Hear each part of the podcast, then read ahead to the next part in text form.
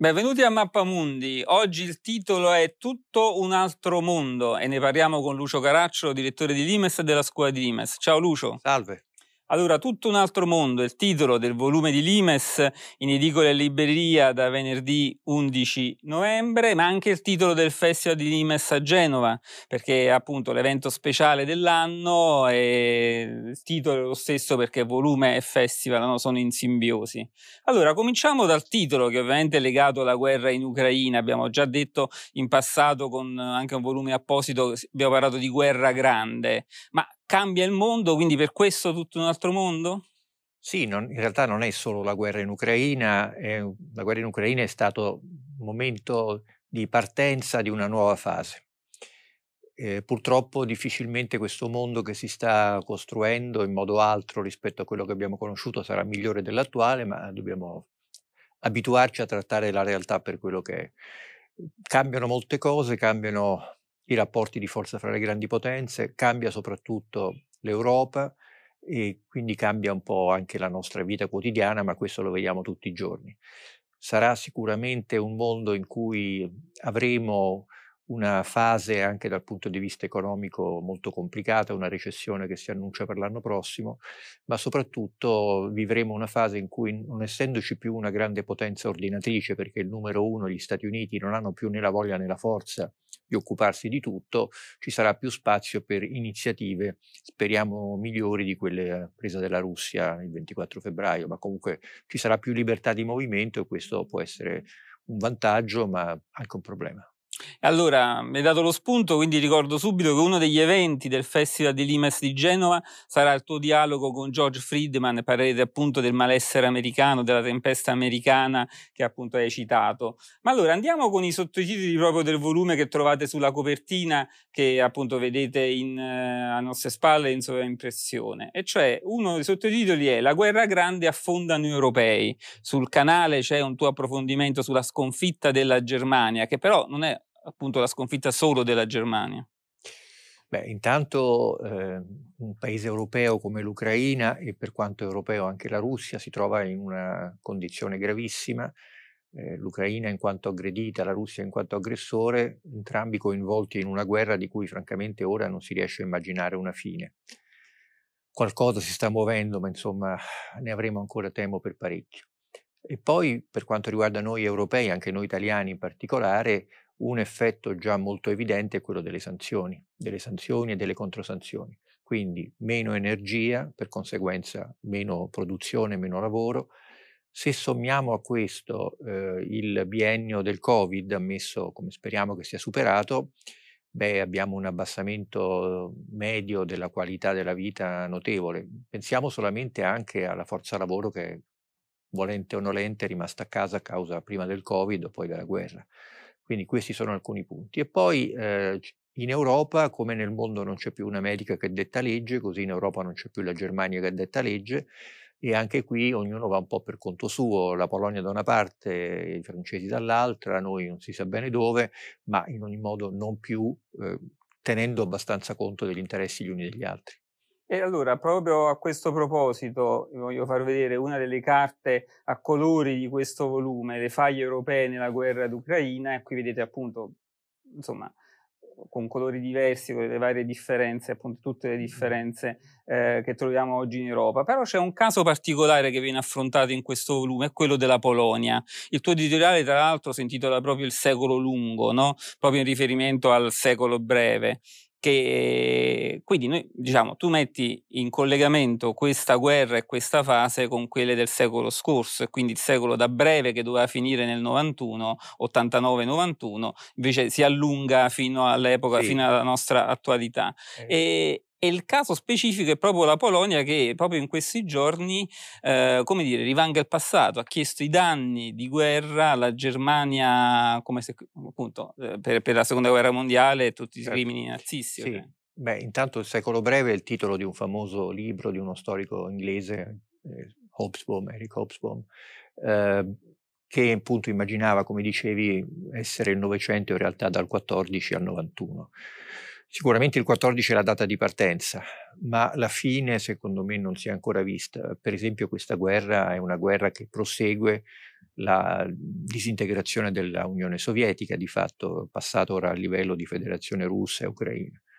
Per quanto riguarda la Polonia, la Polonia è un paese che è apparso e scomparso nella storia e che eh, è sempre stato messo in mezzo in un modo o in un altro dall'impero tedesco e da quello russo. Oggi al posto dell'impero tedesco, secondo molti polacchi, c'è la Germania dell'Unione Europea, cioè il leader dell'Unione Europea, e contro questa Germania resiste un pregiudizio, un sospetto, un post-giudizio eh, dovuto ai massacri tedeschi della seconda guerra mondiale e con una mossa molto puntuta il ehm, capo del partito al governo, Kaczynski, il capo ideologo di questo partito diciamo di destra piuttosto radicale, ha fatto approvare dal Parlamento a maggioranza però quasi totale un documento che pretende un trilione, quindi mille miliardi, 1300 miliardi dalla Germania a titolo di riparazione per i danni morali e materiali e umani subiti dalla Polonia. 6 milioni di polacchi sono morti durante la seconda guerra mondiale, di questi circa 3 milioni erano ebrei e la Germania, secondo eh, naturalmente i polacchi, secondo il Parlamento polacco, non ha mai veramente chiesto scusa, non ha mai pagato riparazioni e formalmente non esiste nemmeno un trattato di pace tra Polonia e Germania. Eh sì, poi insomma, leggete l'editoriale, troverete poi i vari dettagli sui vari accordi, eccetera. Non solo, anche le carte di Limes, che io adesso vi mostro, per esempio, questo, no, lo spostamento mm-hmm. della Polonia eh, dei confini. Sì, ancora possiamo più... magari fermarci un attimo su sì. questa perché è l'inizio di tutta la discussione, cioè alla fine della seconda guerra mondiale i sovietici decidono di spostare più a occidente la Polonia per potersene prendere un pezzo orientale, piuttosto abbondante come si vede, e, ehm, e, la Polonia quindi viene spostata in territori storicamente tedeschi nella parte occidentale e quindi si crea una situazione in cui l'Unione Sovietica, leggi Stalin, è il garante del dissidio permanente fra polacchi e tedeschi. Sono passati un po' di anni e ancora parliamo di dissidio, tanto è vero appunto che la Polonia chiede i soldi alla Germania. Io vi mostro anche quest'altra carta che vedete qui, ecco. non la vedete bene ovviamente in televisione perché l'invito è sempre quello poi di eh, consultarla e vederla bene sulla rivista, sul sito dove vi potete abbonare e appunto leggere. Queste sono carte che vengono direttamente dal volume di 500 pagine su cui è basato l'atto d'accusa della Polonia alla Germania e fanno vedere appunto lo spostamento, la perdita territoriale a oriente della Polonia che corrisponde, come si vede da questa carta, più o meno per esempio al Benelux, quindi non proprio poco, 70.000 km rotti.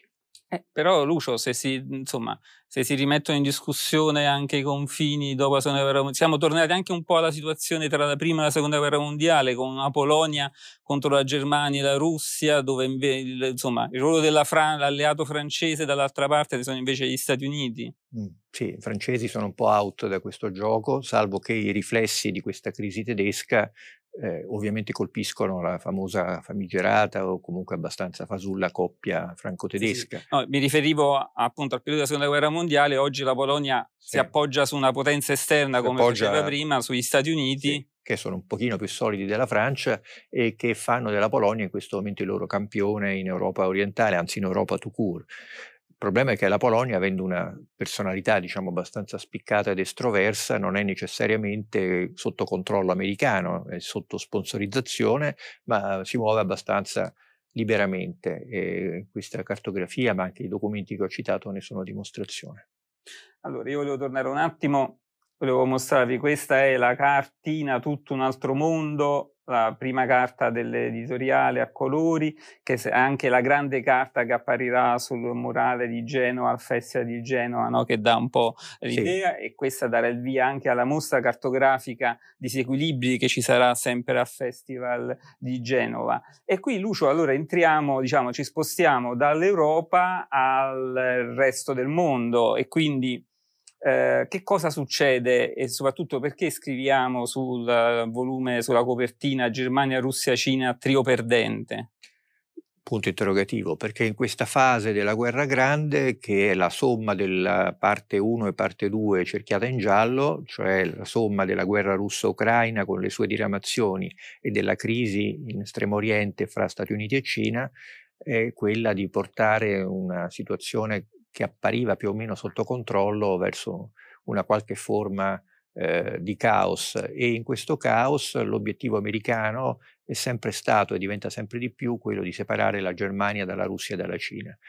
Con la Russia ci sono almeno provvisoriamente riusciti attraverso simbolicamente ma anche effettivamente il taglio del Nord Stream e comunque la fine dell'interdipendenza energetica, che molti tedeschi considerano però provvisoria, cioè dicono ok adesso sarà così ma magari fra due o tre anni si torna come prima. Alcuni lo dicono esplicitamente, altri lo pensano. E poi c'è la partita che per gli americani è ancora più importante, quella con la Cina, il fatto di aver indebolito un alleato della Cina, cioè la Russia, di aver seminato zizzania in quella coppia che peraltro gli americani stessi involontariamente crearono nel 2014, quella sino-russa, eh, ha cambiato un po' le regole del gioco. Tanto è vero che oggi la Cina prende abbastanza le distanze dalla Russia, per esempio ammonendo sul fatto che non si debba non solo buttare bombe atomiche, ma anche solo parlarne. Allora, mi soffermerei un attimo su questo aspetto, cioè quando è scoppiata la guerra, molti hanno parlato, anche diciamo, no, no, ovviamente non specialisti, di una guerra che avvicinava Russia e Cina, che consentiva a Russia e Cina di diventare un asse alternativo agli Stati Uniti. Tu invece dici il contrario esattamente, cioè questo era avvenuto prima e adesso invece questa guerra mette in difficoltà quell'asse. Per fortuna il mondo gira intorno a se stesso, non si ferma mai e quindi siamo partiti da una situazione come quella che tu descrivevi, di una forte affinità manipolata, certo, ma insomma una forte affinità fra la posizione russa e quella cinese e oggi invece una certa divaricazione espressa anche nel vertice di Samarcanda e così via. Quindi sappiamo oggi che la posizione di Putin e quella di Xi Jinping sono diverse e che certamente Xi Jinping non è eh, disposto a sacrificare gli interessi cinesi per la bella faccia di Putin. Allora, a proposito di Putin, tu scrivi in editoriale, Putin completerà l'opera di Gorbaciov. Ora, se leggesse l'Imes Putin, penso che di fronte a questa affermazione, insomma, eh, andrebbe in escandescenza, diciamo, quindi direbbe un'offesa mortale, ecco. Ma mh, mm, perché dici? Cioè, la sconfitta uno... della Russia è così? Eh, la sconfitta della Russia potrebbe essere non solo la sconfitta, ma anche la fine ed è quello che sperano molti, soprattutto in Europa orientale, baltici, polacchi, mhmm, anche svedesi e molti altri, anche alcuni americani, certamente molti inglesi, cioè sbarazziamoci della Russia una volta per sempre. Ovviamente non sappiamo bene che cosa può essere messo al posto della Russia, magari ci arriva dentro la Cina, non lo sappiamo, ma comunque è una possibilità. E fra l'altro è una possibilità che sarà oggetto sabato pomeriggio, sabato 12 novembre, proprio di una tavola rotonda specifica a Genova, al nostro festival, in cui avremo ospiti ucraini, russi, polacchi ed altri che discutono proprio questa eventualità. Allora, nell'editoriale tu parli anche che insomma, i conflitti della guerra grande, scrivi, vertono in prima e ultima analisi sull'identità. Allora, perché? Sì, perché oggi l'identità è diventata un po' la, la, motivazione, non solamente formale, io penso anche molto sentita, degli attori di questa partita, che siano russi, cinesi, ma anche americani. Tutti i paesi, fra l'altro, che non hanno oggi proprio un, una stagione particolarmente felice mettono in questione essi stessi al loro interno la loro identità, specialmente gli americani, come vedremo poi nel volume che uscirà a dicembre di Limes dedicato proprio alla tempesta americana oggi. L'identità è, mhmm, è, quello che oggi mh, mhmm, segna le grandi partite geopolitiche, così come una volta era l'ideologia. Durante la guerra fredda eh, la partita era essenzialmente ideologica, il comunismo, il liberalismo democratico, il sistema capitalistico, il sistema socialista pianificato, insomma grandi visioni del mondo, grandi filosofie della storia, che sono nel frattempo abbastanza scadute. Una pare almeno in gran parte eliminata quella comunista, quindi il, il discorso è diventato molto più radicale, perché l'ideologia ci credi, non ci credi, ne discuti. L'identità, eh, insomma, non puoi negare te stesso e quindi la idea che tu hai di te stesso, che deve essere confermata dall'altro, diventa fondamentale. Solo un esempio, questa guerra i russi l'hanno iniziata, Putin l'ha iniziata anche proprio personalmente per essere riconosciuto e per avere riconosciuta la Russia come una grande potenza dagli Stati Uniti d'America che sono gli unici abilitati effettivamente a riconoscerla. Eh, ma allora, se, se, è una guerra basata sull'identità, gli spazi di, negoziazione si riducono. È come dire, siamo certo. entrati in una fase, tu citi tra l'altro anche l'intelligenza artificiale, eh, insomma, entriamo in una fase dove ci sono dei meccanismi di non cui non abbiamo il controllo. Non razionali. Non razionali. anche perché contrariamente a quanto spesso si insegna, noi non siamo esseri razionali, siamo anche razionali, però abbiamo dei sentimenti, abbiamo delle storie, abbiamo delle affezioni, delle emozioni e queste sono molto più importanti alla fine di qualsiasi altro tipo di calcolo, specialmente in questa fase. E quindi, come tu dici molto giustamente, i margini di negoziato, i margini di accordo si riducono drasticamente. È un po' come durante le guerre di religione, che come sappiamo in Europa duravano qualche decennio, protestanti contro cattolici o quant'altro, dove non potevi cedere perché eh, non potevi dire che la tua fede non era più la vera fede e quindi insomma abbiamo avuto alcune guerre di qualche lunghezza. E allora per completare il discorso sul secolo lungo, siamo ancora in una fase quindi molto ampia storica in cui lo scontro è in Eurasia tra gli imperi continentali e le talassocrazie, cioè tu vedi quindi sì. un filo conduttore? Sì, diciamo che questa partita cominciata impero britannico versus impero russo, proseguita impero americano versus impero russo e impero cinese che vuole diventare anche un impero marittimo, eh, disegna non solamente due identità, ma eh, due modi di pensarsi impero, uno marittimo, quello britannico e poi americano, uno invece fondamentalmente terrestre, che però vuole arrivare al mare. Quindi la Russia, eh, che tra l'altro ha metà dell'impero in territori disabitati, cerca da sempre di accedere ai mari caldi, cerca da sempre di avere una sua potenza oceanica. L'ultima dottrina navale varata da Putin qualche mese fa dice la Russia diventerà una grande potenza marittima e la Cina è quello che sta cercando di fare cominciando da Taiwan. E quindi questo insomma è un ulteriore capitolo di questa grande guerra, di questa fase storica. Allora, abbiamo la conclusione, Lucio, e parlerei di un attimo dell'Italia, eh, che tra l'altro aveva uno spazio molto importante al Festival di Genova, no? saranno dedicate più di un, di un evento all'Italia, in particolare la giornata di domenica. Sì, avremo, beh, intanto avremo una conversazione col capo delle nostre forze armate, con l'ammiraglio Giuseppe Cavo Dragone, il quale ci darà un po' la temperatura anche del nostro strumento militare, perché in questa fase non possiamo non considerare l'importanza della sicurezza e quindi della capacità delle forze armate italiane nel contesto alleato di difenderci. Poi avremo una tavola rotonda finale in cui discuteremo appunto il che fare eh, certamente l'Italia, come dicevo prima, subisce diversi colpi da questa guerra e non è capace di far sentire molto la sua voce perché in guerra alla fine c'è poco da bleffare, insomma tu vali tanto e tanto vieni considerato. Noi dobbiamo fare delle scelte. Eh, la prima scelta, siccome la sicurezza è in ballo, è stringere, io credo, ancora più fortemente il rapporto con gli Stati Uniti, in quanto se c'è un pericolo per la nostra sicurezza, certo con tutta la buona volontà non lo risolviamo da soli, non lo risolviamo meno che mai con gli europei, che non hanno né la forza né la voglia, gli americani che sono insediati in questo paese dal 1945 hanno qualche interesse a, a tenerlo in piedi.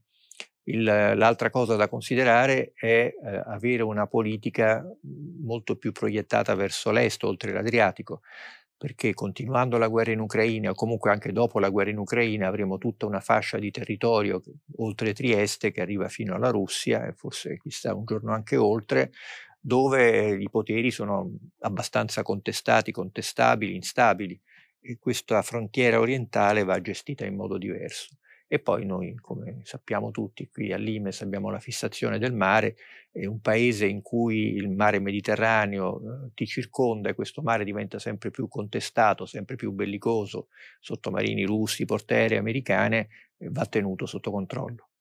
Allora, poi nel volume troverete, oltre al caso della Polonia, anche altri due paesi chiave fondamentali come la Turchia e il Giappone, ma vi rimando proprio al volume e al Festival di Limes per questo approfondimento. Allora, Lucio, grazie e l'appuntamento è da venerdì 11 novembre a Genova, sia in presenza finalmente con uh, pubblico speriamo ampio e numeroso e anche in diretta sul canale YouTube di Limes, oltre che su Repubblica della Stampa di tutti gli eventi. Ci vediamo a Genova o da Genova. Grazie. Grazie.